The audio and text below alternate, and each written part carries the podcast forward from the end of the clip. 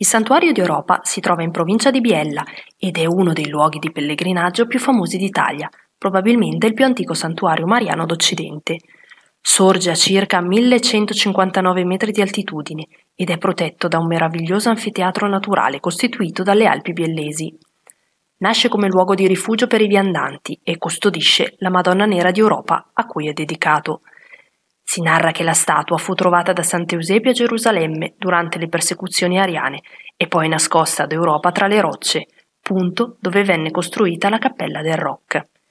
In seguito alla pestilenza del 1599, la città di Biella fece voto alla Madonna di Europa e rimase incontaminata. Come ringraziamento dell'intercessione venne quindi fatta costruire la chiesa, completata solo nel 1620. Anche oggi ogni anno si svolge la processione solenne da Biella alla Basilica di Europa, come memoria di quel voto.